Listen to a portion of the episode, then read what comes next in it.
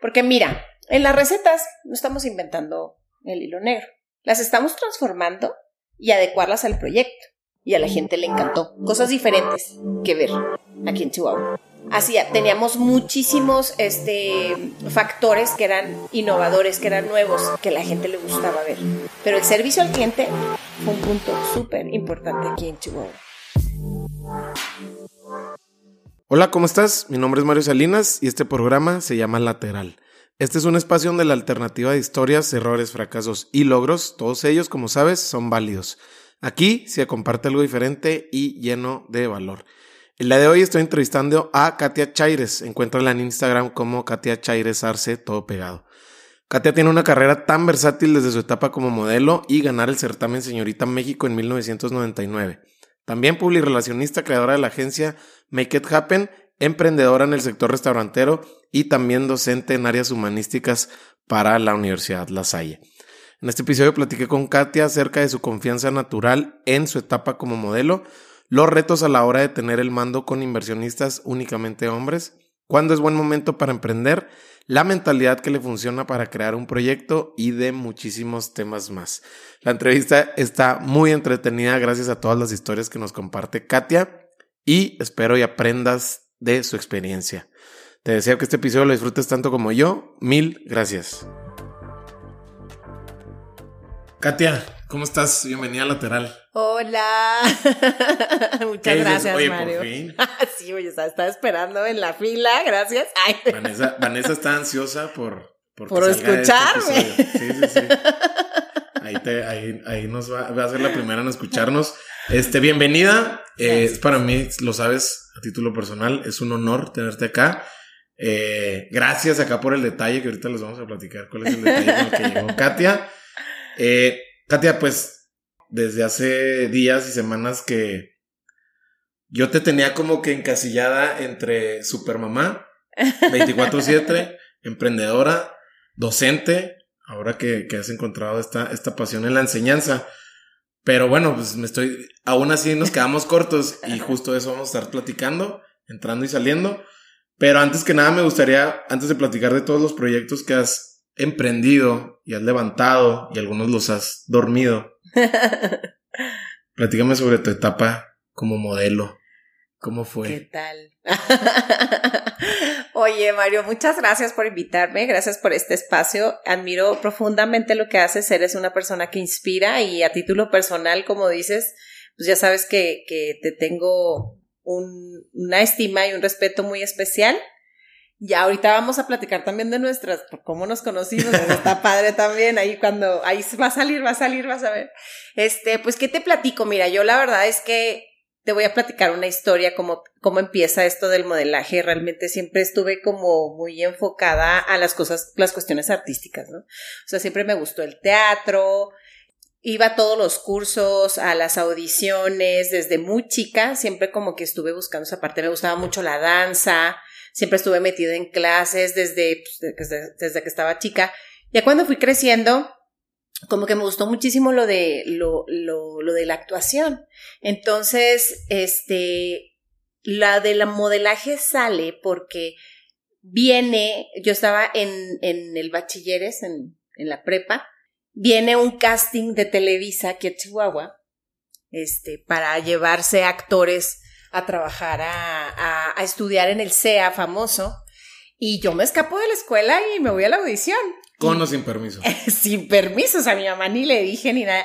Aunque ellos siempre sabían que a mí me encantaba todo eso. Me acuerdo muchísimo que cuando estaba chica, desde que estaba chica, mi mamá nos llevaba a la asegurada, que ahorita pues la gente va a decir, ¿y eso qué es? ¿Verdad? Pues era el centro como recreativo, en donde había muchas actividades culturales para los niños. Y, eh, y mi mamá nos llevaba mucho, entonces yo siempre decía, méteme a teatro, ¿no? estaba yo endiosada con el teatro. Y así fue creciendo, fue mi, mi, mi admiración por el arte, este, todos los artistas plásticos, la danza, la actuación. Y ya estando en la preparatoria, este, que tomé varios cursos de, de, me, a donde hubiera teatro me metía yo, ¿no? Este, me entero que hay una audición para el CEA en la Universidad de Bellas Artes, en la UACH. Y este, y me salgo de la clase, me voy a la, a la audición. Y no me acuerdo ni cómo llegué, te lo juro, pero yo me salí de las clases, a mí me valió, me fui, era la, durante la mañana, entonces yo decía, no me van a cachar porque cuando yo regresé a la audición, pues ya voy a estar en la escuela otra vez. Antes no había eso de que hoy les avisan los papás, su hijo no vino a clase, o sea, pues antes no había eso, man. Entonces, este, llego a la audición, hacemos la audición, había muchas personas y bueno, hago un monólogo y este, y me quedo en la audición. A ver, a ver, pero platícame el monólogo de qué se trataba, cuál era el requisito. Mira, el requisito era que hicieras un monólogo y ellos te daban un tema y tú te lo inventabas. Era en ese momento. Improvisar. O sea, fue pura improvisación.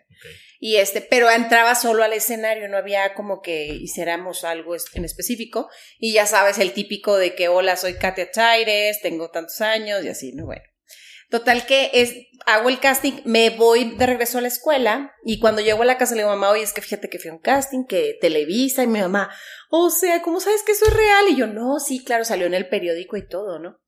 Pues a los días, este, me hablan, a las semanas, me hablan diciéndome que me quedé para ser alumna del CEA en Televisa. Hace muchísimos años de esto que te estoy contando.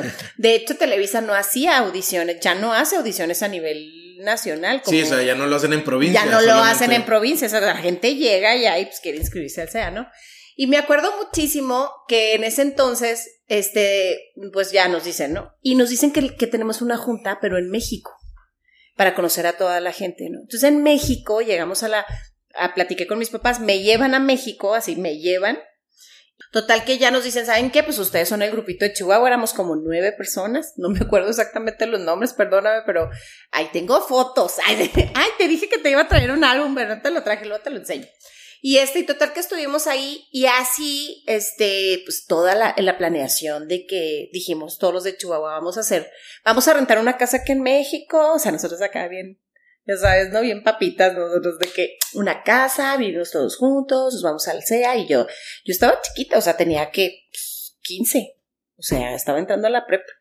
Y este, tosí, que no sé qué, eran mayores que yo, la mayoría era más grande que yo. Mis papás así como que, ay, sí, claro que te vas a ir a México. Yo sí, quiero empezar mi carrera de actuación y yo tengo que aprovechar esta oportunidad. Y mis papás, sí, claro que sí. Estuvimos buscando cómo irme a México, con quién quedarme, dónde vivir, bueno, todo, todo así, muchas, muchas semanas. Y este, cuando nos dicen, no, pues tienes que estar tal fecha aquí. Pues haz de cuenta que una semana antes de irme, bueno, yo recuerdo que era días antes de irme, o sea, ya tenía todo listo de que me iba a ir. Voy a contar esto que yo creo nadie lo sabe, yo creo que no se lo he contado a nadie. Mis amigas muy, muy cercanas, por ejemplo, como Vani, podrán saber. Se levantó mi papá en la noche y se fue a mi cama y me dijo, me despertó me dijo, ¿sabes qué? No puedo dejarte ir. Y yo, ¿cómo? ¿Qué? No te vas a ir a México. ¿Por? O sea, ya sabes, no puedo, estás demasiado chiquita, no te puedo dejar ir sola, o sea, se me hace un mundo para que tú te vayas. Este, perdóname, hija, pero no te vas a ir. Yo creo que mi papá no dormía, ni mi mamá, de pensar que yo me iba, porque yo siempre quería ser actriz, entonces desde chiquitita yo me ponía a hacer concursos en la casa, ya sabes, yo, yo hacía el concurso del canto, de señorito de mis universo, yo hacía las coronas, ponía a todas mis primas, ya sabes, la obra de teatro. Yo siempre como que mi tirada era ser actriz. Y, y yo pensando que esa era la oportunidad de mi vida, y llegó un momento que mis papás me dijeron, ¿sabes qué? Pues no, así me dijo, papá, no te vas, perdóname, pero no te vas a ir. Yo me acuerdo mucho que mi papá lloraba y me decía, perdóname, yo sé que es tu sueño, pero no puedo, estás muy chiquita como para dejarte ir. Después de mucho tiempo de estar planeando cómo irme y dónde iba a llegar.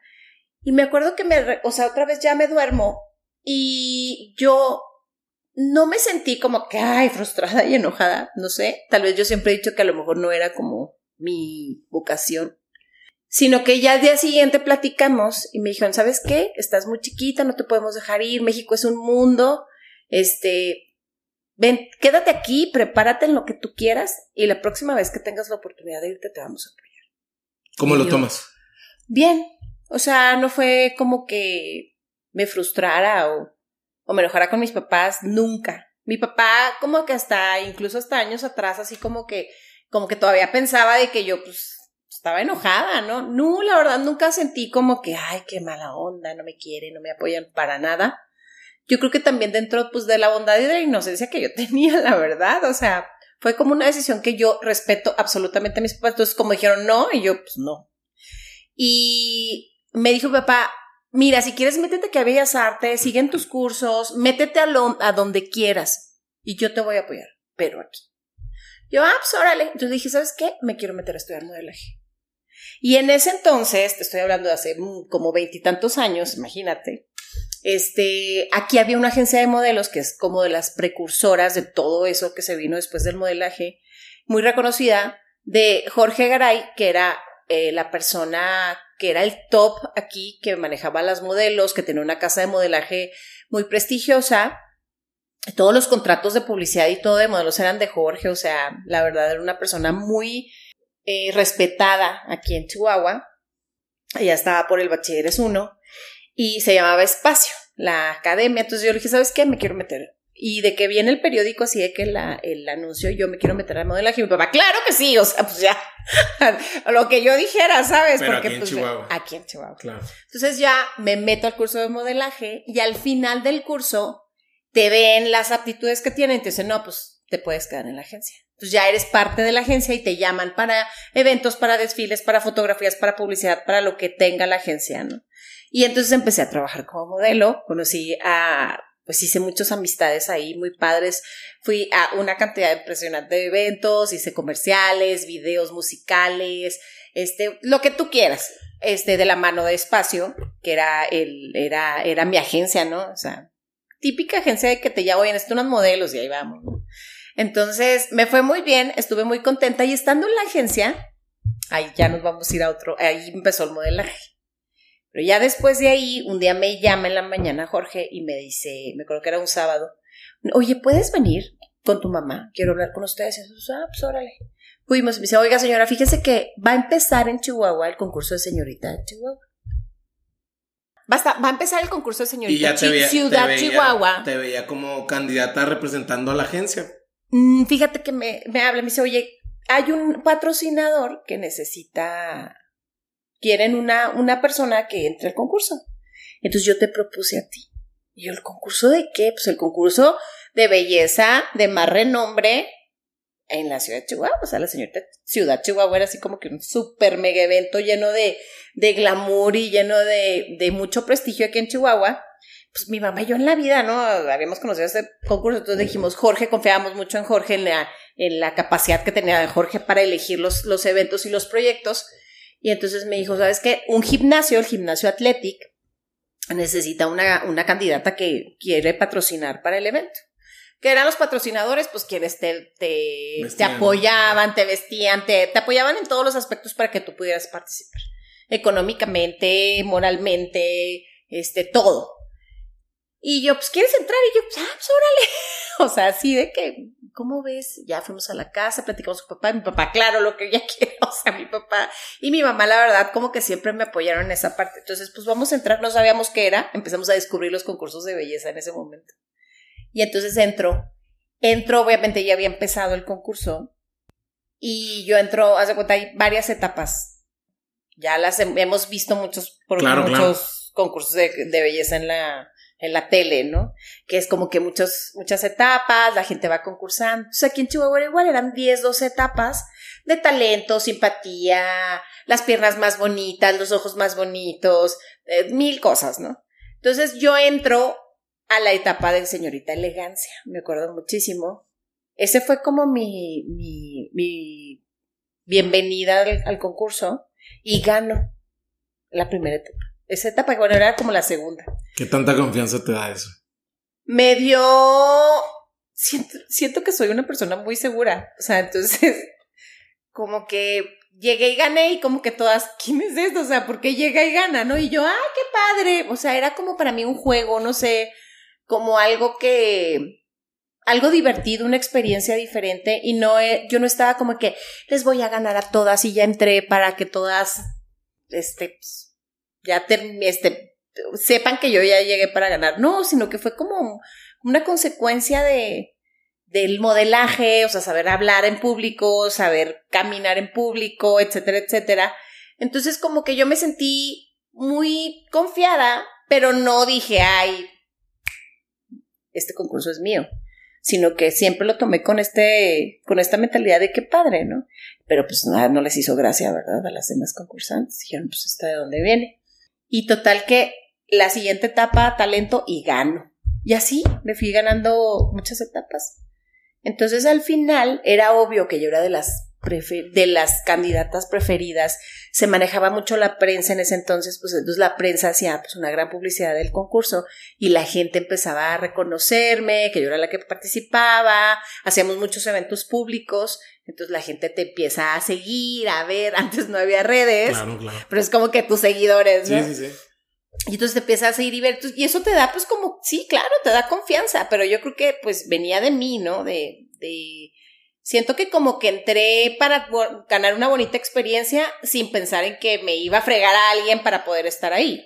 Oye, ahorita estabas... Y eso me ayudó. Mencionabas que para ti pues era algo normal que llegaras y pues ganaras, porque al final del día tenías mucha seguridad y no veías, no, no dimensionabas como esta competencia, ¿no? Por así decirlo.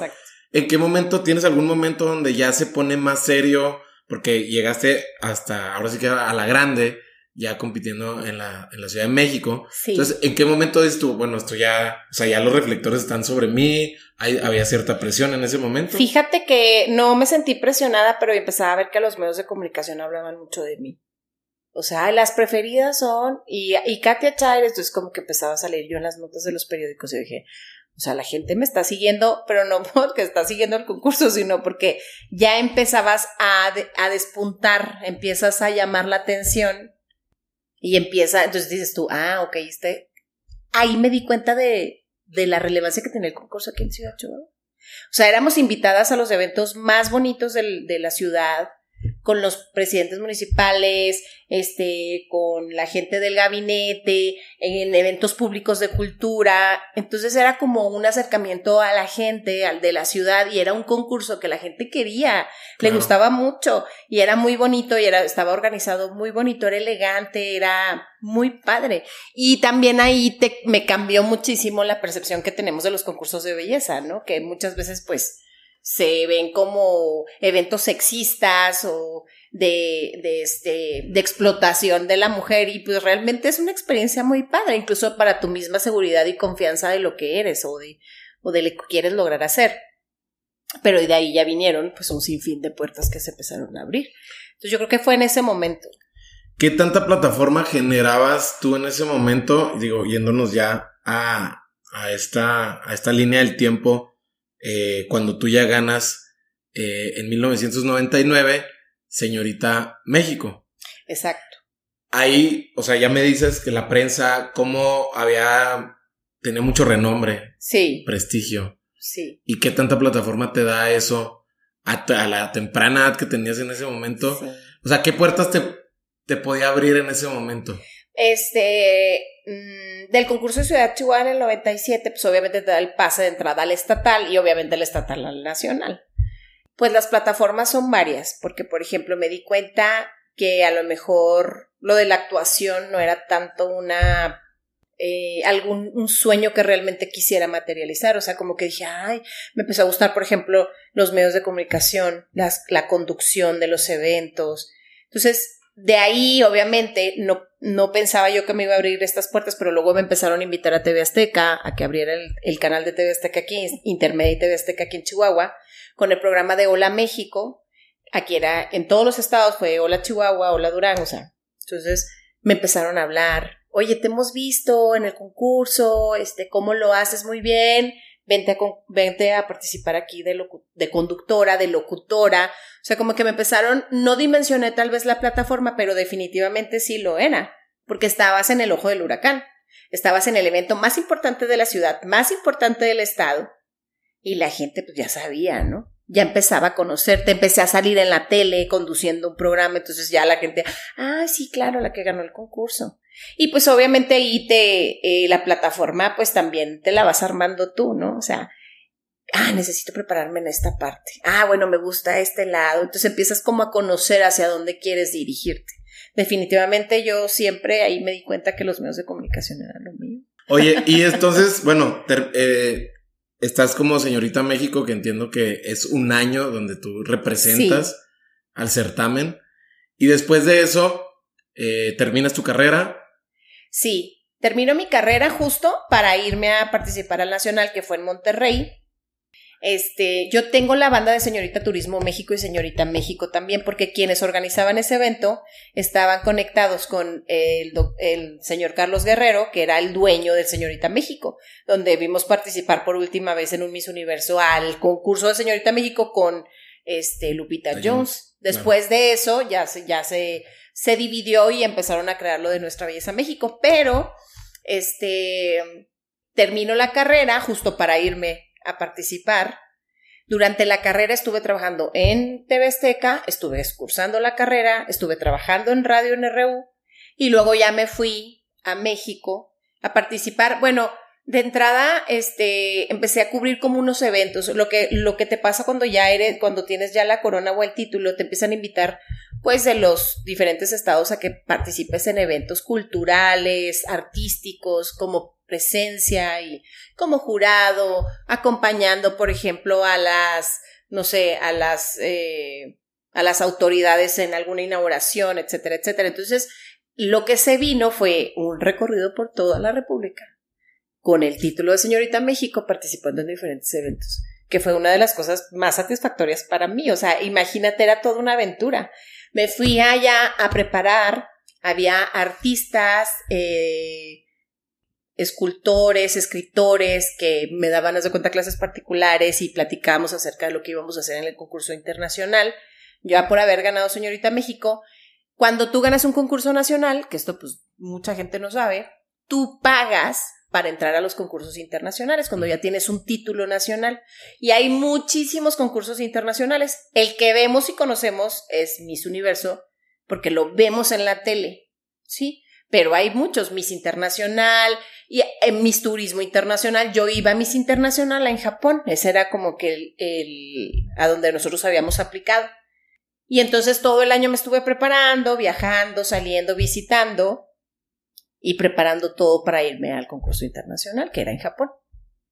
Y en eso, bueno, pareciera que ahorita los que nos están escuchando hasta ahorita, pues pareciera que tu carrera se inclinó solamente al modelaje, cuando realmente brincas a los medios de comunicación y te vuelves este todóloga desde como me decías ahorita, floor manager, conductora, reportera, productora, directora. Pero ¿qué era lo que, qué era lo que estabas buscando con todo este roce en todos estos roles dentro de, de, de una producción tan, tan grande o tan chica, por así decirlo? Pero ¿qué era lo que tú estabas queriendo encontrar? Ver cuál era tu, tu espacio o simplemente tener este codearte de los medios de comunicación para ver si te quedas ahí. Eh, sí, o sea, yo me enamoré de los medios de comunicación. Yo me enamoré de la tele. O sea, yo me enamoré de la televisión y dije, yo aquí siempre quiero estar. Y eso me, es el amor que tengo por los medios de comunicación se fue descubriendo cuando yo estaba estudiando la carrera de Ciencias de la Información en la Facultad de Filosofía y Letras. Pero cuando entré a la televisión dije yo, por ejemplo, cuando empecé a reportear, porque tenía un, tenía, conducía un programa de, de noticias, dije, no, es que esto me encanta. Por ejemplo, yo hacía mucho la fuente de servicio social y me encantaba andar así cuando escuchan de que en la calle 20 de noviembre hay una fuga muy grande, los vecinos están preocupados por este, por este caso. Eso me encantaba. Estuvieron, estuve también en la, en la fuente de, de Palacio de Gobierno, que es ahí ya como más político, donde andas persiguiendo al gobierno para que te dé una entrevista. O sea, realmente lo que buscaba era posicionarme en los medios. Porque me gustaban y sobre todo la tele me encantaba. Entonces todo lo que hacía era enfocado a continuar en eso. Cuando me fui hice una pausa de televisión azteca, fíjate, pero seguí en, en Hola México, que era en, en TV Azteca en México, allá en el Ajusco, estuve haciendo también cápsulas para el programa de Hola, de Hola México, me entrevistaron allá como, como señorita México y empecé a hacer cosas allá y pues me fui involucrando en producciones, por ejemplo, para conducir eventos o para conducir, para hacer algún comercial, cosas así, o sea, todo era referente a, la, a los medios, o sea, a la, a la conducción, me encantaba. Entonces, siendo que estabas encontrando tu hábitat en los medios de comunicación y con esta plataforma que sí te abría puertas, al menos de, de entrada o de inicio, ¿qué es lo que tiene que ocurrir para que tengas tú una transición para lo que le seguía a Katia en ese momento. Yo creo que es que ahí di un salto pues muy grande porque cuando pasó todo esto de los medios, lo que tuvo que pasar para transformarme en esta parte de, de, poder ir trabajando, por ejemplo, con proyectos y todo, fue, bueno, número uno, que no me pude ir al internacional. Eso fue algo como que me... Es como cuando vives en una burbuja, Rosa, que todo va perfecto en tu vida y de repente, tras, algo que puede ser un fracaso. Claro. Y yo me acuerdo mucho que ahí fue cuando como yo como que desperté y dije, a ver, espérate, ¿cómo está la onda aquí, no? Empecé a conocer pues la maldad de la gente, la envidia, eh, la avaricia, la codicia. O sea, porque siendo una persona que se estaba preparando para lograr la meta internacional, pues llegó alguien y dijo por sus pistolas que no, aprovechándose de todos los recursos que, que el gobierno proveía para, para el concurso y ahí fue como que desperté, o sea, esa fue una, una transición mía de, a ver, espérame, la vida no es pues, tan de color de rosa como creo. O sea, pueden pasar cosas malas también. Y ahí me di cuenta de eso. Y fue cuando me regreso a, a Chihuahua. Y entonces vuelvo otra vez al canal de TV Azteca a, a seguir con los Entonces dije, no, hasta aquí llegaron los concursos para mí. Me voy a enfocar a hacer a trabajar en los medios. Porque yo amo los medios y quiero estar en. Entonces, como que ya ahí ya fue como mi. Ahí fue un parteaguas para mí. Porque mucha gente me decía, este, bueno, de hecho, me hablaban de otros concursos nacionales para que participara. Sí me decían así como que, oye, participa en nuestro concurso, o sea, tú vas a ganar y, y nosotros sí te vamos a llevar al internacional. ¿Te costaba trabajo decir que no en ese entonces? Digo, ahorita ya. No, es que no me costaba trabajo, o sea, les dije que no. O sea, yo ahí dije en los medios ya, los concursos ya, hasta aquí llegué. Ese es mi ciclo. Me abrieron la cabeza y la, y la, la mente, ¿no? De, ah, caño, todo está muy... Pues sí, o sea, hay muchas envidias alrededor de esto, ¿no? Cuando te está, ay, cuando te está yendo bien, a veces la gente que está contigo no está tan feliz de eso. Y ahí fue como que, ay, no todos somos buenos, ¿no? Entonces dije, no, hasta aquí, y me llamaban y me decían, y yo, no, incluso hasta que hiciera, ejerce una acción legal en contra de la persona que se quedó con los recursos para que tú, que tú no pudiste viajar. Bueno, yo, no, o sea, cerré esta etapa y entonces dije, no, mi profesión son los medios y voy a hacer todo y voy a trabajar súper arduamente para seguir en los medios. Entonces me reincorporo a TV Azteca. Y es ahí cuando ya, entonces ya, ya viene una Katia como más, pues mm, sí, o sea, ya, ya no tan inocente, este, ya con como experiencia. con experiencia, pero ya afrontar ya el toro por los cuernos, ¿no? Entonces ya fue cuando empecé a hacer lo de floor manager de, del programa de, de, deportes, me empezó a gustar lo del maquillaje, me empecé a meter así como que, ay, qué padre, toda esta parte de la producción de los programas, ¿no? Qué padre. Y éramos un equipo muy bonito, la verdad es que tengo muy bonitos recuerdos de esa etapa y tengo muchos amigos de esa etapa todavía que seguimos siendo amigos y era una producción como colaborativa, ¿no? Entonces me gustaba armar el programa y qué tenía que hacer yo para que esto se viera padre. Seguía reporteando y me encantaba andar en las calles reporteando con el camarógrafo y muy padre. Entonces yo dije, no, yo ya lo mío es esto. Fíjate cómo da vueltas la vida porque muchas veces a todos nos pasa que nos queremos ya definir por eso que en ese momento nos está llenando sin saber que hay más. Hay más. ¿Cómo es el momento en el que te das cuenta tú que hay más para Katia? Pues es que yo vivo una transición. Eh, bueno, ahí te va otra.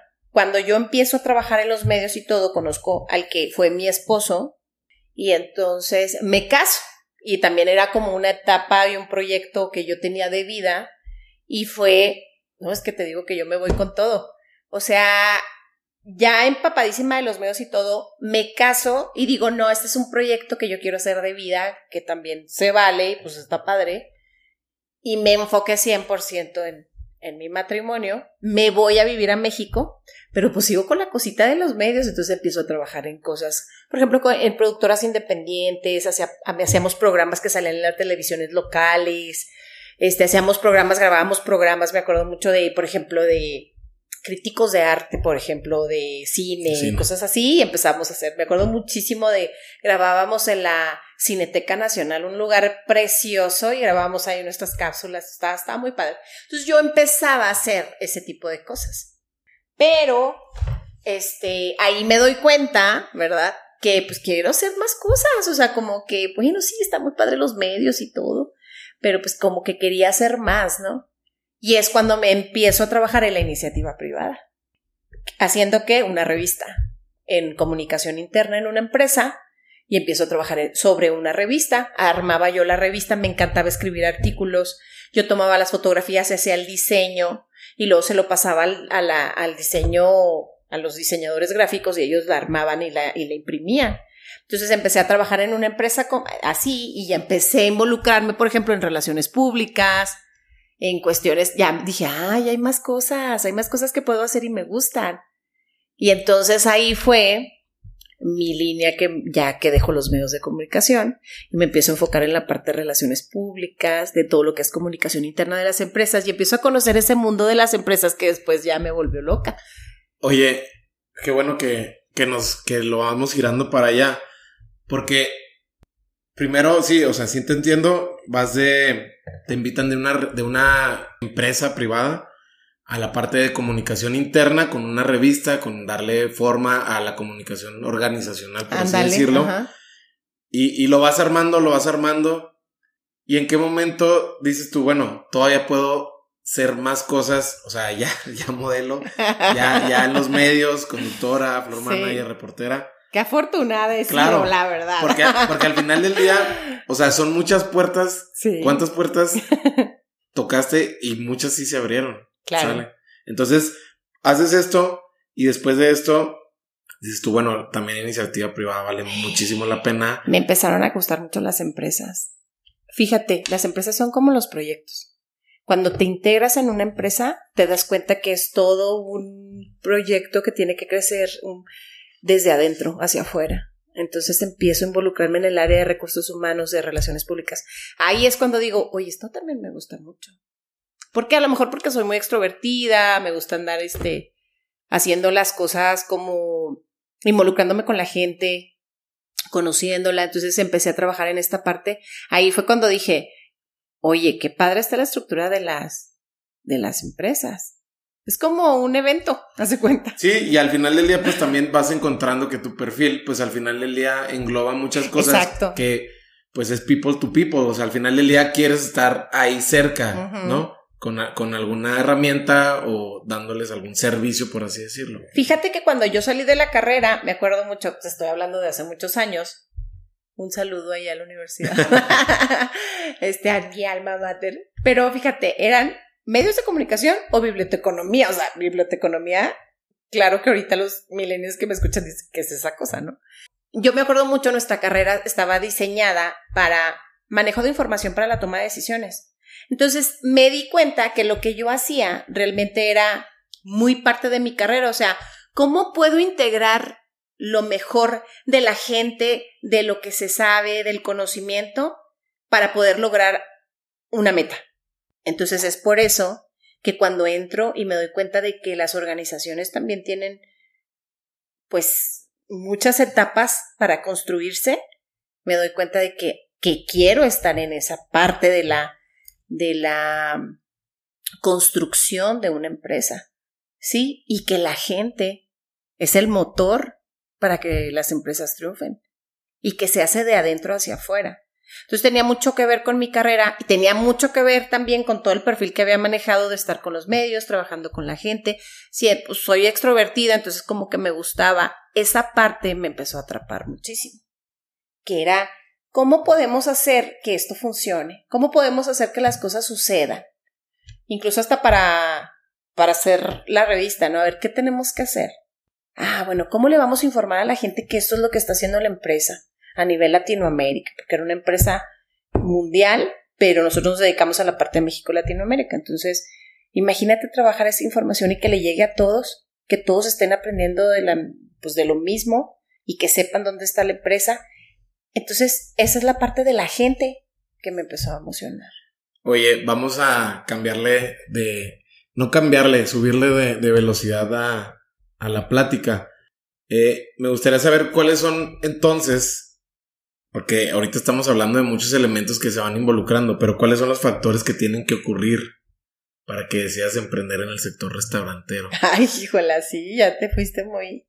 Entonces Yo me te gustaría, platicar 10 años antes. Ay. me gustaría saber porque, bueno, porque ahí te va. es, es una, es una licuadora de muchas experiencias, ¿sabes? O sea, ¿qué, qué tuvo que pasar para que tú también... Bueno, allá? precisamente va muy ligado a lo que te estoy diciendo cuando empecé a conocer la empresa privada, la, la iniciativa privada y que me empecé a meter a las empresas. Me tocaba trabajar en proyectos de logística, que era como trabajar eventos desde la parte interna para que sucedan conciertos, presentaciones, con una empresa de relaciones públicas. Entonces como que me fui metiendo a las empresas, pero ahí te va cuando me enamoro del restaurante. Me toca hacer un proyecto de renovación de, no soy arquitecta, pero una- un restaurante, que era un bar restaurante, se quería convertir como, darle un giro a esto y hacer como que un restaurante familiar. Y entonces empiezan a contratar a nuestra empresa eh, de relaciones públicas, pues para que el arquitecto haga su parte, para que la persona de recursos humanos haga su parte, la de relaciones públicas haga su parte, que esta parte fui yo. Entonces me empiezo a conocer el restaurante. ¿Cómo se maneja el restaurante? ¿Quiénes son las personas que lo hacen? ¿Cómo puede ser posible que cuando llegue a tu mesa un platillo, no te des cuenta que atrás toda la gente que está trabajando para que esto suceda, los proveedores, este, la gente de, de la cocina, eh, los meseros, la administración, las compras, las ventas. Entonces empiezo a conocer como a la empresa, pero ya de, desde otro punto, ¿no? Y entonces es cuando haciendo esta renovación del restaurante me enamoro de, de lo que se hace, ¿no? Y empecé a ver, dije, bueno, como que padre, o sea, que padre que te, que te comas un, un platillo, que pidas un platillo y que no te, o sea, no sabes que esas papas que trae tu platillo son traídas de tal campo y que estás apoyando una familia que está, ¿no? Que Claro. está haciendo eso, ¿no? O tú no sabes que quien te está cocinando ese platillo es una persona que nunca estudió para chef, pero que tiene el mejor sazón del mundo. Entonces yo dije, hay mucha magia detrás de un platillo. Y aparte, unido a eso, el servicio al cliente, que es una de las cosas también que en las que empecé a como asesorar a esta empresa, ¿no? Dando a entender que el cliente pues es tu médula, pero pues si no hay una buena cocina, pues tampoco, ¿cómo podemos equilibrar ahí? Y ahí fue cuando me enamoro del restaurante haciendo ese, ese proyecto.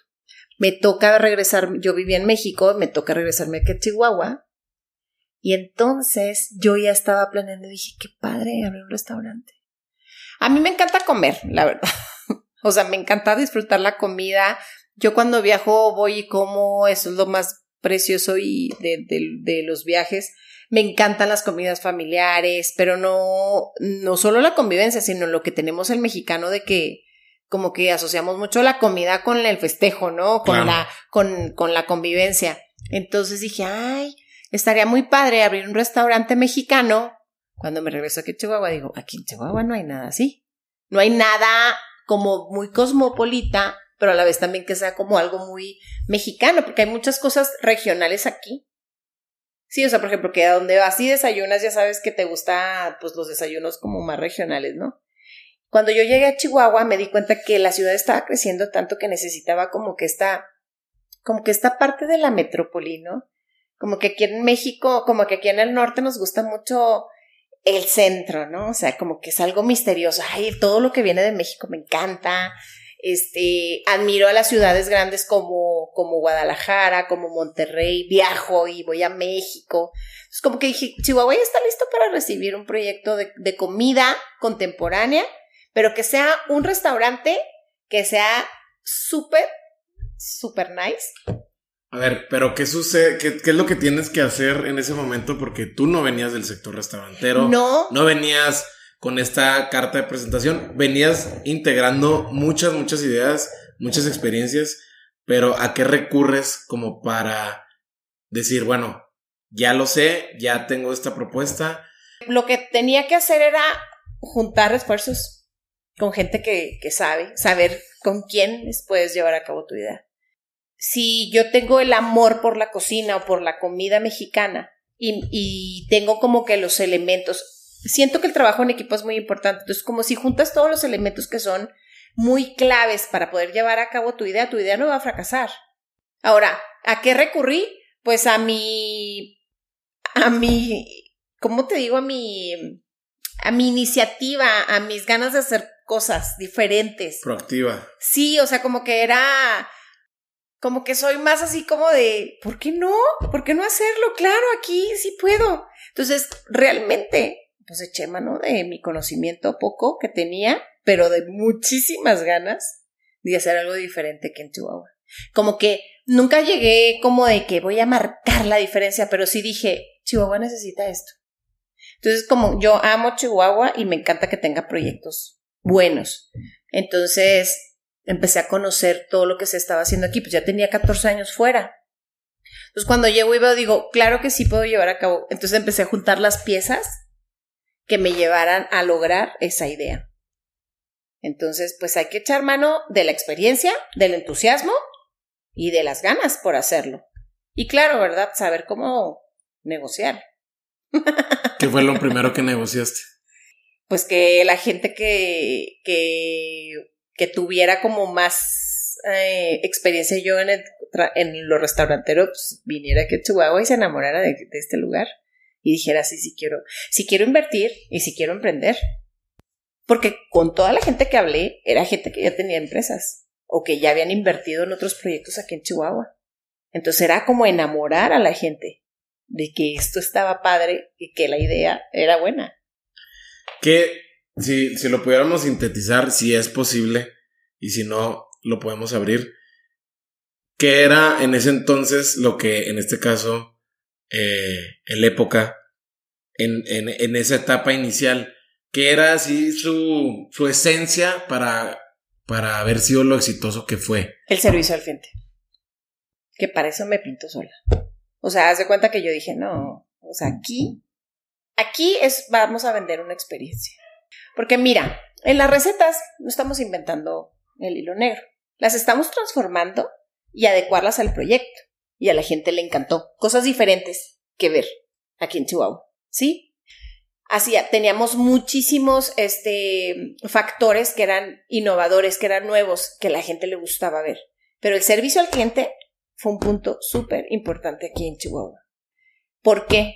Porque la plantilla que trabajaba en época, que ese es el proyecto que, que hice y que vendí, el proyecto de época lo trabajó mucha gente del sur, del centro y del sur. Gente que, que tenía mucha experiencia en servicio al cliente, la gente del piso, o sea, de barra, de piso, y a la gente le encantó ese trato. Entonces, creo que el servicio al cliente ha sido la clave de ese proyecto. Creas ese concepto tan exitoso en esa primera etapa de la época, que lo empiezan de cero. Empiezas a reunir socios. De cero. De cero, sí, cero, cero. De tipo cemento en el piso. Idea, desde una idea. Aparte. sí. Pero a ver, llévame a ese momento donde tú tomas una decisión de vender tu parte de la sociedad. Sí. ¿Por qué lo haces? Bueno, porque creo que había aprendido que había ciclos que seguir y en ese momento era. Pero hay muchos factores que influyeron. Unos personales y unos profesionales. Te voy a decir por qué.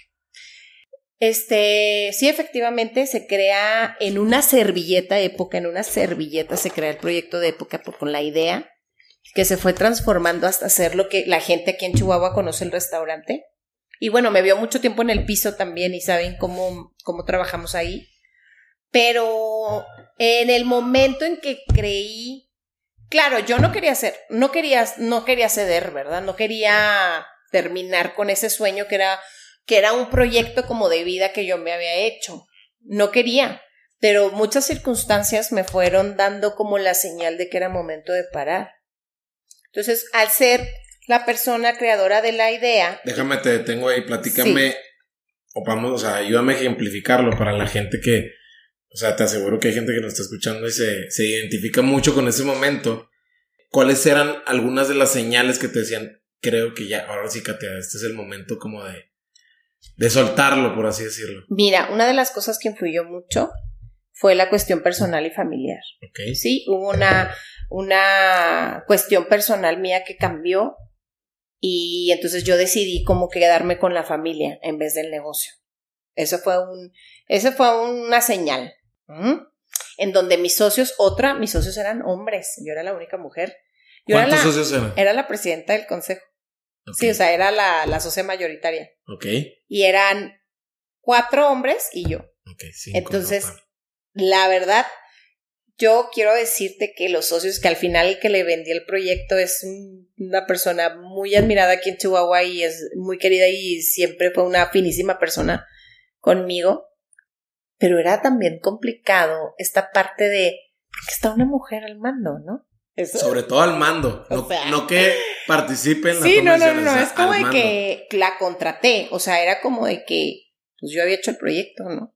Y pues como que muchas veces no les gusta tanto que que el servicio, al- por ejemplo, yo que trabajaba mucho con servicio al cliente y ponía muchos límites para los socios y era así como que, ahora espérate, o sea, ¿cómo no? Porque tú puedes invertir tu lana, pero si la quieres invertir conmigo, no te metas porque yo te voy a hacer que te crezca la lana, ¿sí?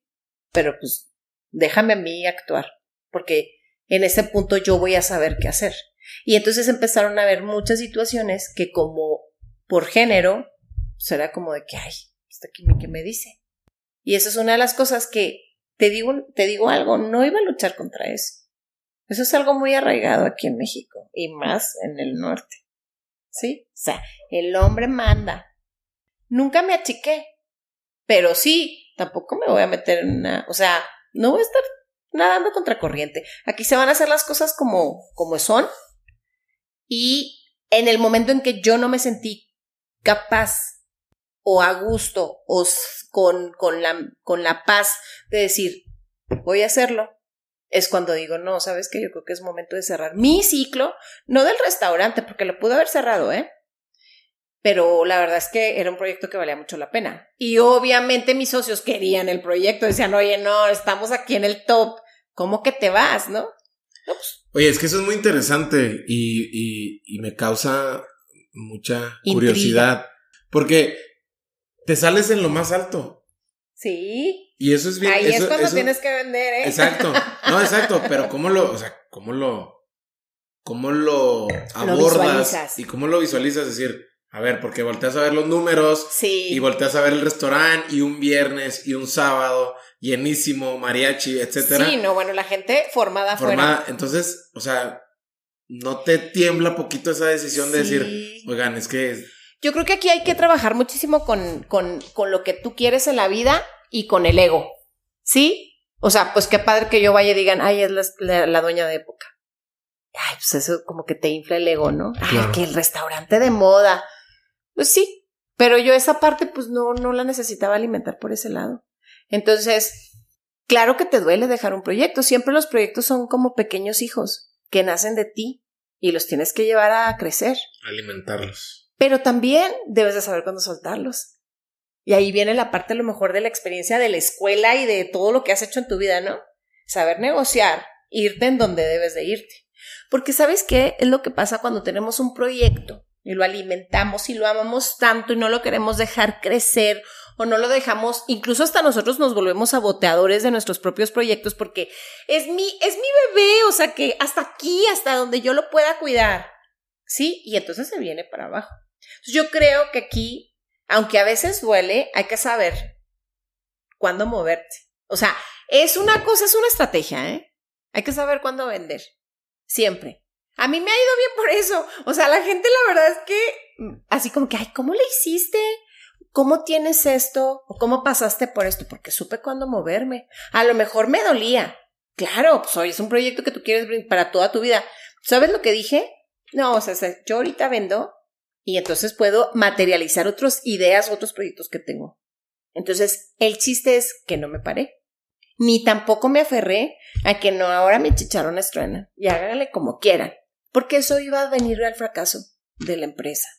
Y entonces, así como amamos tanto los proyectos y los vemos crecer, también debemos de dejarlos que crezcan y que crezcan con las personas correctas. Si ahorita yo no me siento capaz para seguirlo dirigiendo porque hay muchas cosas que van en mi contra, como mi cuestión personal, mi, menta, mi, mi, mi salud mental, mi tranquilidad. Un restaurante es, anoche lo platicábamos, es muy demandante. El restaurante tiene muchos picos, pero es muy fluctuante durante el año. Pero si no estás ahí como en cualquier negocio, bye. Entonces, el restaurante aún más, porque estás trabajando al día con la gente, con la comida, con los alimentos que son perecederos. Entonces, aquí la cosa es saber cuándo parar. Claro que te va a doler, no quiero decir que no, pero si nos enamoramos tanto del proyecto y no lo dejamos en libertad, lo vas a echar a la, a la, a la quiebra. Entonces, ¿qué pasó? Yo no, yo no decidí salir del restaurante, este, cortar el restaurante. Más bien dije, a ver, ¿quién lo quiere? ¿Sí? ¿Quién lo quiere? Que sé que tiene la posibilidad de, de seguirlo creciendo.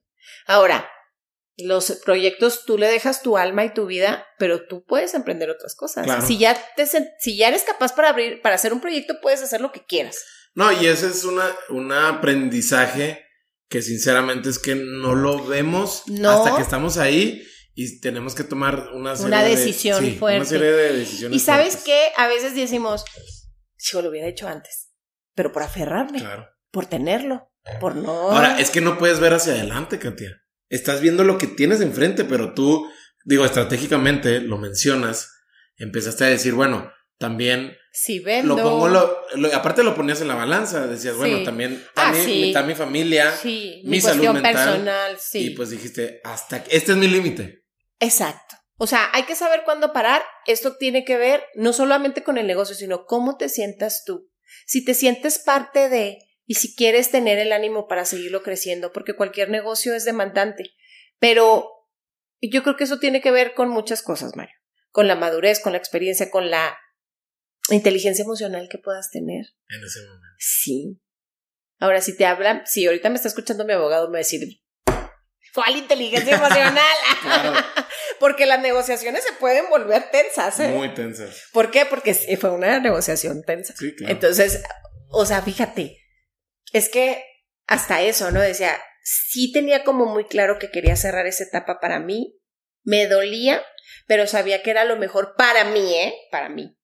¿sí? Y también busqué que el restaurante siguiera a flote. Porque no quise ser egoísta también, el proyecto tiene una vida. O sea, el proyecto está vivo, tiene parte de tu, un corazón que late ahí. Entonces no puedes por, por ser egoísta decir, ay, no, pues tú también te mueres igual que yo, ¿no? Sino que busqué la posibilidad de que el proyecto siguiera con todo y mi situación personal que también pues yo tenía dos hijos chiquitos. Claro. Entonces, eh, yo creo que eh, tiene que ver mucho en eso. Ahora, no quiero decir que yo soy emocionalmente muy inteligente, sino que en ese momento tuve la madurez para abrir bien mis ojos y ver qué era lo que me esperaba si yo me quedaba y qué era lo que pasaba si yo me retiraba. Porque realmente me retiré, sí vendí y negocié, pero me retiré y el lugar sigue, hasta ahorita sigue. Oye, tienes una agencia de relaciones públicas que se llama Make It Happen. Y quiero tomar ese nombre porque incluye, en este caso sí me incluyo, todos te describimos mucha gente y estamos muy cerca de ti como una aterrizadora de ideas. Sí. ¿Cómo lo describes esa habilidad tan valiosa que tienes? Porque para mí es oro, oro molido, siendo yo ya me conoces, sigo siendo yo tan idealista. Idealista y decir, oye, vamos a, vamos a darle por aquí, ¿por qué no hacemos esto? Y vamos a integrar. Pero hay todavía filtros de factibilidad de decir, bueno, está listo, no está lista la idea. Y tú lo tienes. Bueno, gracias. Pero sí, este, ¿sabes por qué? Fíjate, aquí hay una cosa muy importante. De hecho, Make It Happen nace a raíz de que yo dejo época. Porque, te digo, o sea, si lo dejas para bien, va bien todo. Y make it happen es haz que suceda. Lo hacemos que suceda. O sea, esa idea que te está rodando en la mente, la vamos a hacer realidad. me, quedé así como que, ¿cuál idea? Ya, ya, sabes cuál idea tengo, así, no me estás leyendo la mente. De hecho, ahorita estoy, hay una frase que, que identifica muy bien esto. El secreto para salir adelante es simplemente empezar. Esa es una frase que a mí me gusta mucho. ¿Cómo lo puedo hacer? Empezando, aventándome. ¿Por qué? Porque, número uno, aquí vamos a, entrar un poquito en, esta parte del pensamiento positivo, que es una cosa que yo siempre ando con esa bandera. Sí puedo lograrlo. Ese es mi primer pensamiento. La idea Yo siempre digo que las ideas no tienen valor hasta que las pongas en papel. Y hacerlas en papel es lograrlas, hacerlas, ejecutarlas, escribirlas. Porque la idea, la que puedes tener tú y la puedo tener yo también, pero yo la voy a llevar a cabo y tú no. O sea, a lo mejor no estamos, no estamos descubriendo algo nuevo, pero sí hacerla, no tenemos, los dos tenemos un nivel de, de logro diferente. Sí, a lo mejor tú postergas, pero yo digo, no, yo me aviento con todo. Entonces, la mejor forma de empezar es hacerlo, es aventándote, es lográndolo. Entonces, aquí es una cosa, el equipo. Ese es, otra, ese es otro factor, el equipo. Tienes que juntar a la gente de mentes brillantes, porque solo no puedes. O sea, yo no te, yo sería muy injusta si te digo que gracias a mí, no, yo supe con quién juntarme. Y saber qué, qué talentos tenían esas personas que pudiéramos combinar para que las cosas se sucedan. Entonces, después de época me empezaron a llamar mucho en cuestión de restaurantes para, oye, este, ¿cómo le hago en esta parte? Oye, esto, oye, el otro. Entonces yo dije, padrísimo. Por eso se, por eso nace Make It Happen.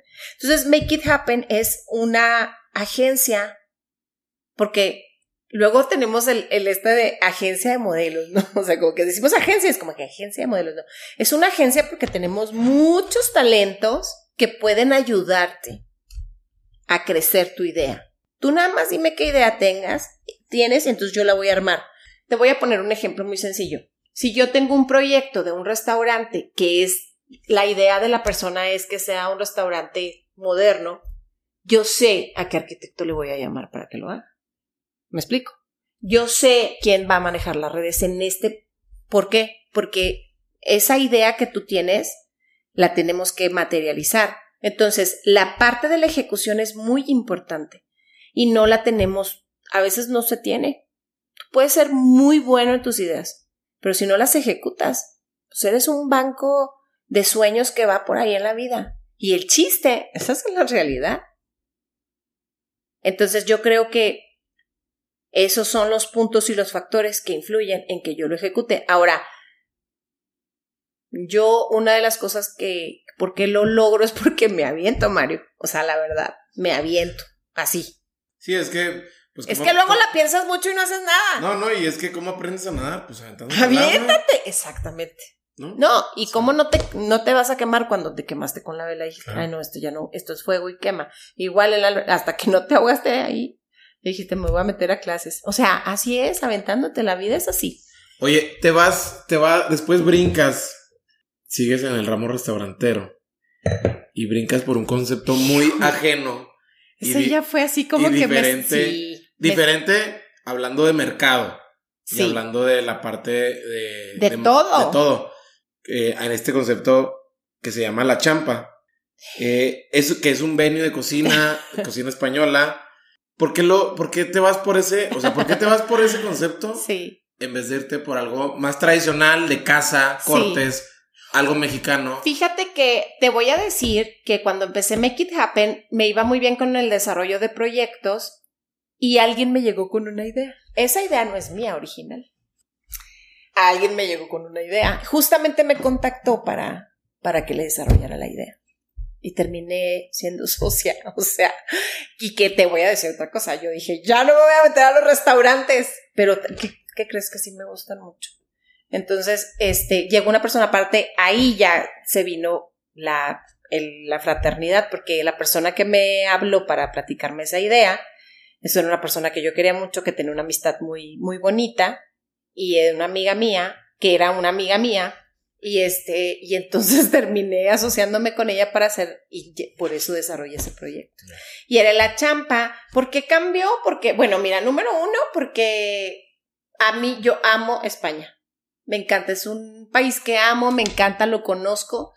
Este, y en Barcelona existe este proyecto, este concepto, que es la champañería. La gente que ha ido allá a Barcelona se, uh, seguramente ha ido a tomar champán, cava española, que es por denominación de origen, a la champañería. Y, y entonces esa fue la idea. Y pues yo dije, no, aparte, pues me encanta, me encanta todo lo español.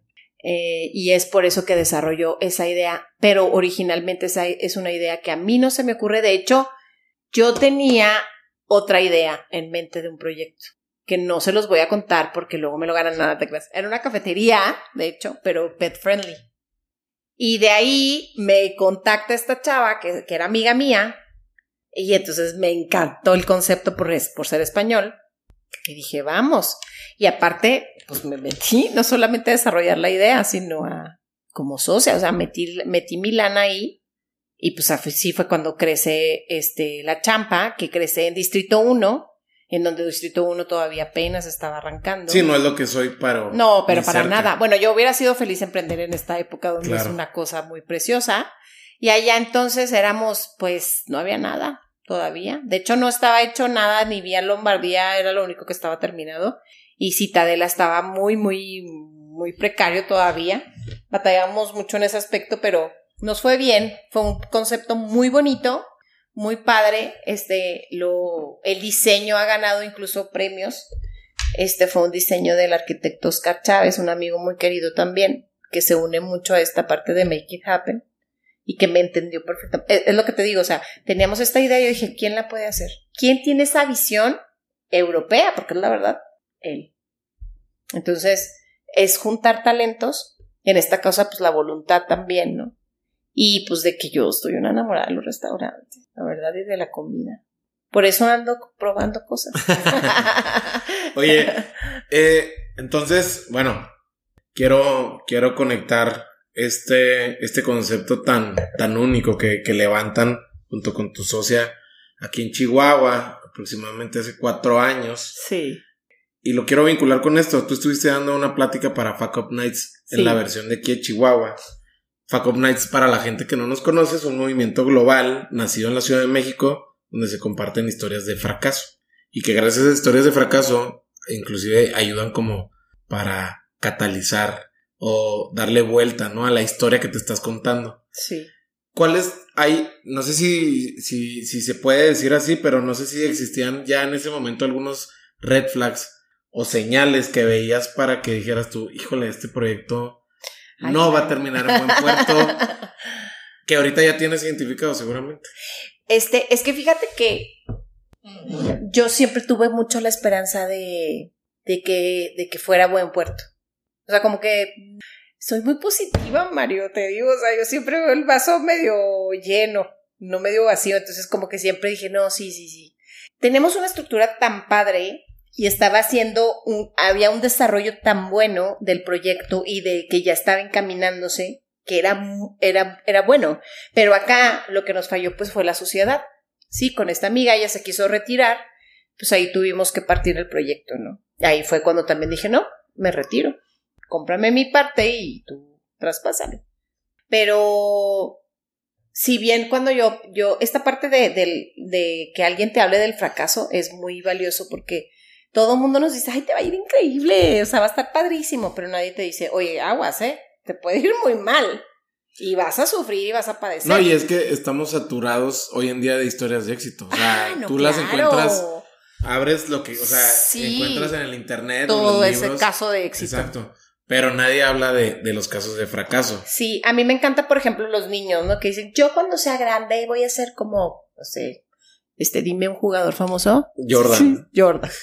Voy a ser como Jordan y voy a jugar en la... Sí, pero ¿sabes lo que tuvo que hacer Jordan? Aviéntate el documental. Claro. Que veas lo que hacía.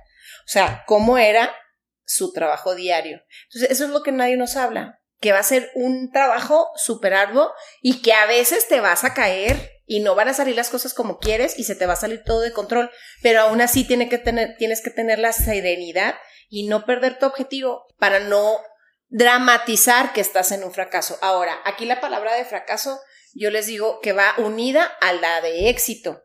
Y si yo quiero tener éxito en la vida, entonces quiere decir que estoy aceptando que voy a fracasar muchas veces.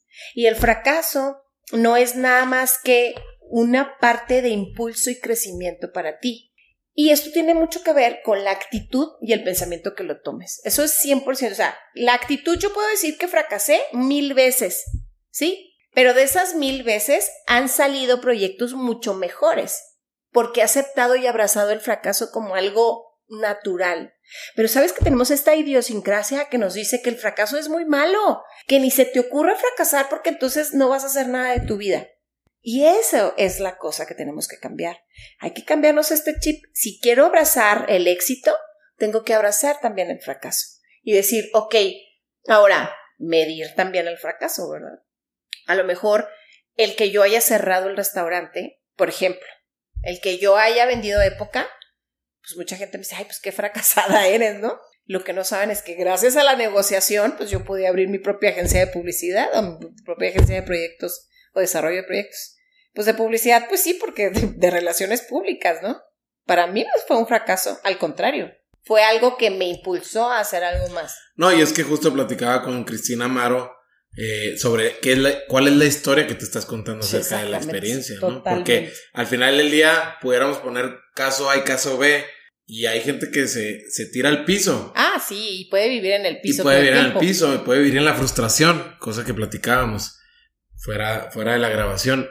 Pero también puedes decir, bueno, de aquí aprendí esto, esto y esto, y estas son, estas son mis virtudes, y yo sé que para la próxima, una sociedad ya sé, cada vez sé cómo sí funciona. Te voy a decir, por ejemplo, una cosa que yo aprendí emprendiendo en restaurantes.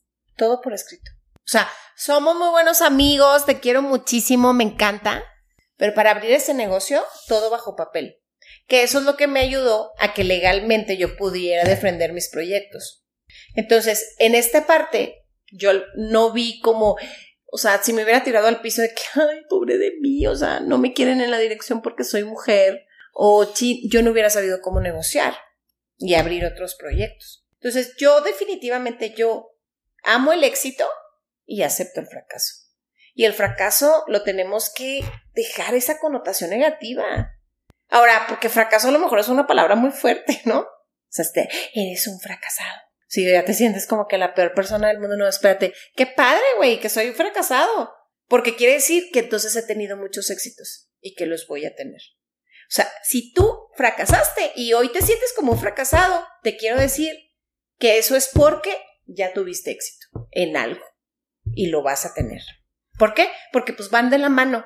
Si no vas a conocer el éxito si no fracasaste antes. Las cosas a veces no salen como uno las planea. Y eso puede ser un fracaso. Y entonces aquí, ¿con qué actitud lo vas a tomar? Un pequeño fracaso, un pequeño tropiezo. Bueno, no pasa nada. Sigo adelante. Siempre hay que tener un plan B. ¿Existe algún buen momento para emprender? Sí. ¿Cuál es? Cuando quieras en el momento que lo quieras, quiero hacerlo, lo voy a hacer. O sea, realmente no es como que el timing, ¿no? Cuando salga de la prepa. ¿Sabes qué? Hablamos muchísimo de esta parte de en la vida que siempre estamos esperando a, ¿no? Voy a salir de la prepa para ir a la universidad y de la universidad voy a ser exitosa. No, o sea, puedes tener éxito estando en la prepa puede ser exitosa estando en la universidad y qué padre que esos éxitos y esos fracasos te lleven a ser una persona exitosa y profesionista. Yo creo que el momento el momento en que puede, el momento perfecto para emprender es cuando quieras hacerlo. Cuando se te viene esa idea que dices, ¿por qué no abro? ¿Por qué no me dedico yo a mi propia marca? ¿Por qué no creo? Por ejemplo, yo tengo un proyecto parado en mi, en mi, en mi, este, ¿cómo le dicen? En mi línea de vida, ¿no? que nunca hice, que la verdad no sé si lo, lo, voy a materializar algún día, pero no porque no pueda, sino porque ya no me interesa tanto. Yo, Mario, cuando me, cuando estaba en la, en TV Azteca, me empezó a gustar muchísimo el maquillaje, me empecé a instruir de, pues de, de, de cursos antes, no había esta posibilidad de que entrabas a una red y hacías un tutorial, ¿no? Pero pues yo veía y aprendía del mejor que ahorita e, es una persona muy reconocida, que es Iván Rodríguez, él, él me enseñó, me enseñó toda la base del maquillaje. Y yo de él aprendí mucho, entonces fue una cosa que me gustó muchísimo. Y total que en mi tiempo de, de cuando me casé, que me dediqué 100% a esa parte de mi vida, empecé a trabajar, empecé a hacer cursos de maquillaje en mi casa. Y te cuento súper rápido, una amiga así de que, Oye, qué bonito te maquillas. Bueno, la gente que me conoce sabrá que siempre ando maquillada desde que nací. sí. Entonces, este, oye, qué bonito te maquillas, enséñame. Y yo, ay, claro, un día le invité a mi casa, nos tomamos un café y le empecé a ayudar a hacer como que lo básico. Un café como este. Un café como este, justo este café rojito que nos estamos echando. Y este, y le empezó a decir a sus amigas, y empezó a correrse la voz de que yo daba clases. Y empecé a armar cursos de seis personas en mi casa, en el comedor de mi casa, de, de automaquillaje. Y entonces aquí mi, mi este, factor valor era que yo les decía que trajeran las cosas que tenían en su casa. O sea, no les quería vender nada, solo quería enseñarles a usar lo que tenían en su casa. Y fue así, Mario, como empezó un proyecto de un estudio de maquillaje en donde hice unas experiencias muy padres y que me dediqué al, al maquillaje profesional. Me fui a estudiar España en la, en la escuela de DNI, maquillaje, para, para poder entrar más, más a esto, ¿no? A esta parte. Cuando estuve en España me di cuenta que era algo que me quería, a lo que me quería dedicar. Entonces, están, ya regresé a México, puse mi estudio de maquillaje y, mm, empecé a trabajar con cursos, pero aparte pues me empezó a meter muchísimo al, al maquillaje teatral al maquillaje de, de, este prostéticos y todo eso. Muy padre, la verdad. Ya caracterización. Ya caracterización, exactamente, que son los prostéticos. Entonces, este, bueno, me encantó, pero aquí la cosa es, fíjate cómo fui yo sola. Dije, no, si ya estoy haciendo uno de los cursos, voy a hacer mi propia, mi propia escuela, o sea, mi propio, este, lugar, salón para maquillaje. Y luego dije, mi idea fue abrir y hacer mi propia línea de maquillaje. Entonces, a lo que voy con esto es, yo tengo parado ese proyecto, porque en ese momento mi meta era hacer mi firma de maquillaje, hacer mi propio maquillaje, porque me estaba dedicando al maquillaje al 100%, esa era parte de cómo yo vivía. Sin embargo, empiezo a, a ya hacer otras cosas y ya mi objetivo ahí se perdió, pero esa idea ahí sigue, o sea, hacer mi propia línea de maquillaje. Entonces, si yo emprendí porque vi que a la gente le gustaban mis clases y abrí un estudio de maquillaje y después de ahí salió mi idea de hacer una línea de maquillaje, fue ahí cuando debí de haber dicho, ah, tengo esta idea, voy a hacer la realidad. Pero ya en ese momento, pues ya me metí en otra cosa. Y ahorita, por eso te digo que es un proyecto que tengo ahí guardado. Yo visualizo mis proyectos así, ¿no? Pequeñas carpetas en donde están todo lo que quiero hacer y, yo le pongo tintero, ¿no? O sea, lo que se quedó en el tintero que ahí está. Entonces, la, la manera en la que tienes que emprender es cuando quieres, cuando tienes ese gusanito de lo voy a hacer. Es mejor siempre arrepentirte de lo que hiciste que de lo que no has hecho. Porque luego estás, y si, lo hubiera hecho, me hubiera quedado muy padre. En cambio, cuando lo haces, dices, hijo, no, hasta aquí fue demasiado para mí, bye. Y no pasa nada. El chiste es hacerlo. Ese es el, el, el fin. A ver, entonces, platícame hoy con todo este recorrido de experiencias que tienes, ¿qué es lo que te hace tan buena para hacer que las cosas sucedan? Pero platícame un poquito más a fondo y no me vas a dar la respuesta rápida y sencilla. eh, que tengo la actitud siempre de, de ser propositiva. O sea, y de, y de vivir nuevas experiencias. Eso es lo que me hace ser. Ahora, pues que me hace ser buena, gracias por pensar que soy buena en esto, porque esto yo no, yo no te puedo decir, ay, yo soy súper buenísima en esto. Lo va a decir la gente con la que trabajo y la gente que entrevistaste te debe haber dicho algo.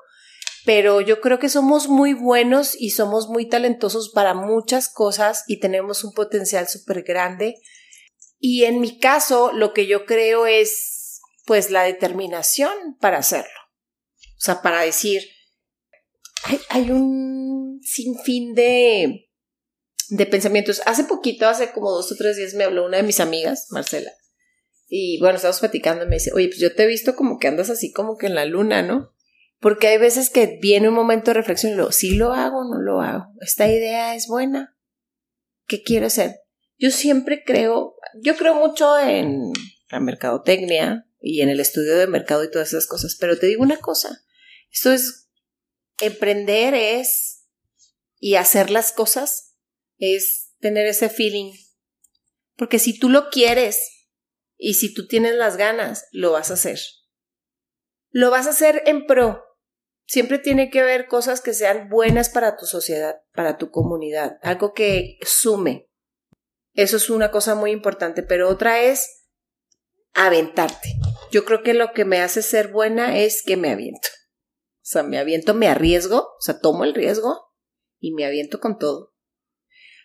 Va a haber fracaso, va a haber éxito, pero pues es parte de. Si no, pues no se disfruta. Oye, eh, justo lo, este es un tema que he platicado muy recurrente con, con mis alumnos en la clase, eh, acerca de cómo es importante también nuestra parte recreacional, lo he tomado con ellos, por así ponerle un adjetivo. Eh, no lo digo que sea así contigo, pero es a lo mejor uno de tus venas, que es la vena artística, que lo tienes muy a flor de piel, pero cómo lo mantienes y cómo lo estimulas para no abandonarlo, sé que es algo muy importante para ti hoy en día. Este tipo de, de, de oportunidades que me das, por ejemplo, para, para estar aquí, es, son lo que nutre esa parte artística, ¿no? Pues el drama ya vive en mí. el drama ya, el, eh, este, el drama ya está en mí. Es parte de tu ADN. Es parte de mi ADN, ¿no? este, el drama, ah, me gusta el drama y el drama le gustó yo. No, no te creas. Este, este tipo de cosas que hago, escribir, por ejemplo, también es una de las cosas que me acerca a esta vena artística que tengo. Me encanta la música, me encanta bailar, me encanta el cine, o sea, como que son, por ejemplo, el ver una buena película, eso me alimenta, me gusta, porque es, porque es parte de lo que yo en esta parte de la, yo siempre les digo que soy ah, este bailarina frustrada. Yo siempre decía que cuando estaba chiquita yo decía que quería ser bailarina de Chayanne, o sea, no bailarina, o sea, bailarina de Chayanne. ¿eh? Entonces, me gusta mucho esta parte y, pues me busco estos espacios en esta en esta oportunidad que tú me das, pues es también acercarme a los medios, ¿no? Hablar de, de un poquito de mi vida y de la experiencia que tengo trabajando. Katia, en estos hablando de, tiempos pandémicos, hemos tenido, a lo mejor nadie nos dio la lección, de tener momentos de introspección tan largos, tan extendidos, tan profundos como hemos querido, o tan superficiales que ni nos hemos dado cuenta y nos hemos puesto a hacer el doing y, y cero el ser. Platícame tú cómo eres en el ocio. Ay, soy muy divertida en el ocio. Este, la ociosidad siempre es buena, porque la ociosidad te da, te recarga pilas. La ociosidad es la que, es de ahí donde nacen muchas ideas, de la ociosidad. Yo siempre veo la sociedad como bueno, ¿eh? O sea, no pasa nada si no estás haciendo nada. No tienes que estar haciendo algo siempre. ¿Me explico? Y este, yo soy pues muy reflexiva, eh, me gusta en la, ociosidad para mí es hacer cosas para mí que me hagan, que me recreen. Por ejemplo, ver una buena película, tomarme un buen vino, echar una buena plática.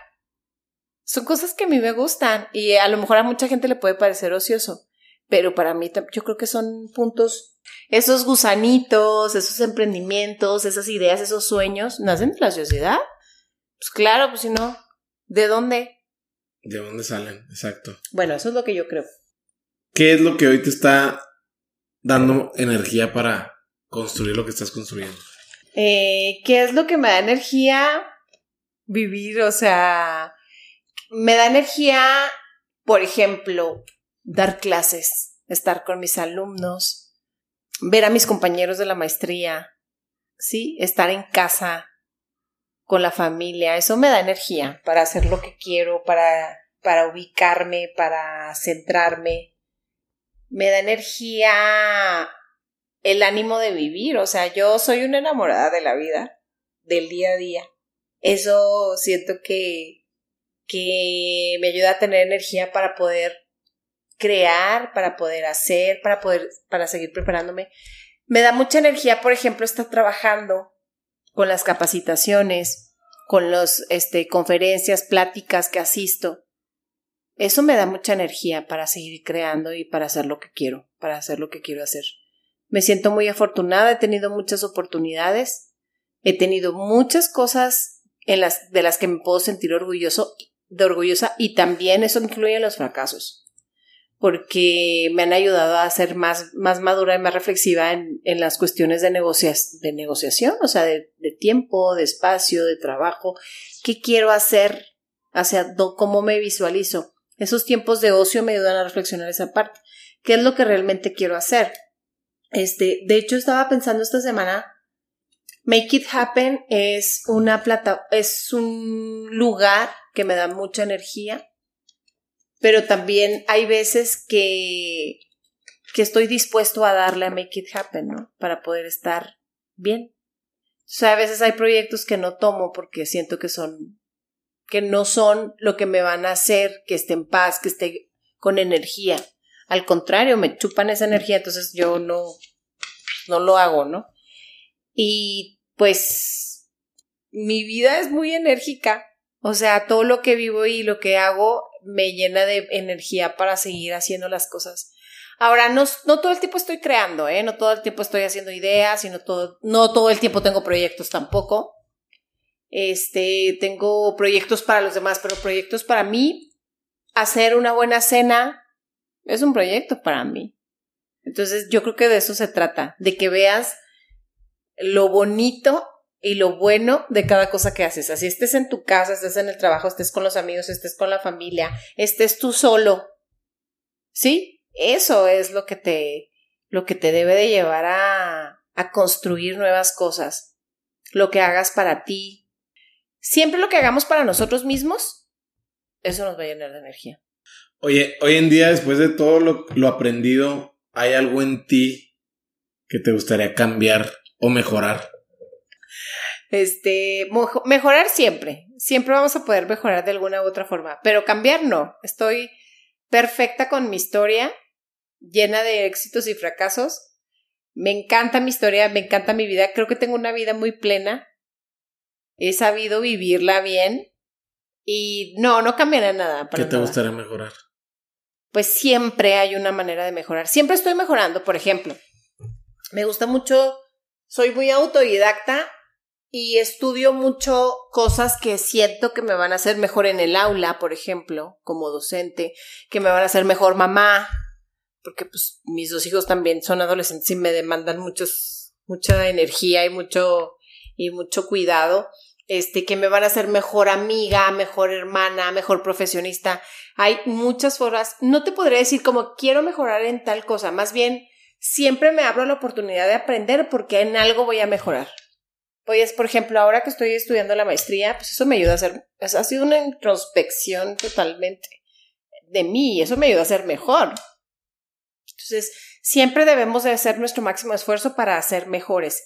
En, no vamos a ser mejores en todo, pero vamos a perfeccionar muchas cosas de nuestra vida. Entonces, cambiar nada, mejorar todo, en todo lo que se pueda, siempre ser mejor. Oye, Katia, sabía que iba a estar muy buenísima la entrevista. No pensé que tanto, digo, no sé en qué momento este café se transformó en vino tinto. ¡Qué raro! mágicamente. te lo quiero agradecer, sé que, sé que pasó intencionalmente. Eh, antes de, cerrar, sí me gustaría que, nos platicaras los proyectos que vienen para ti, que estás creando. Sé que estás full time con, la docencia en la Universidad La Salle, con tu maestría en desarrollo humano. Sí.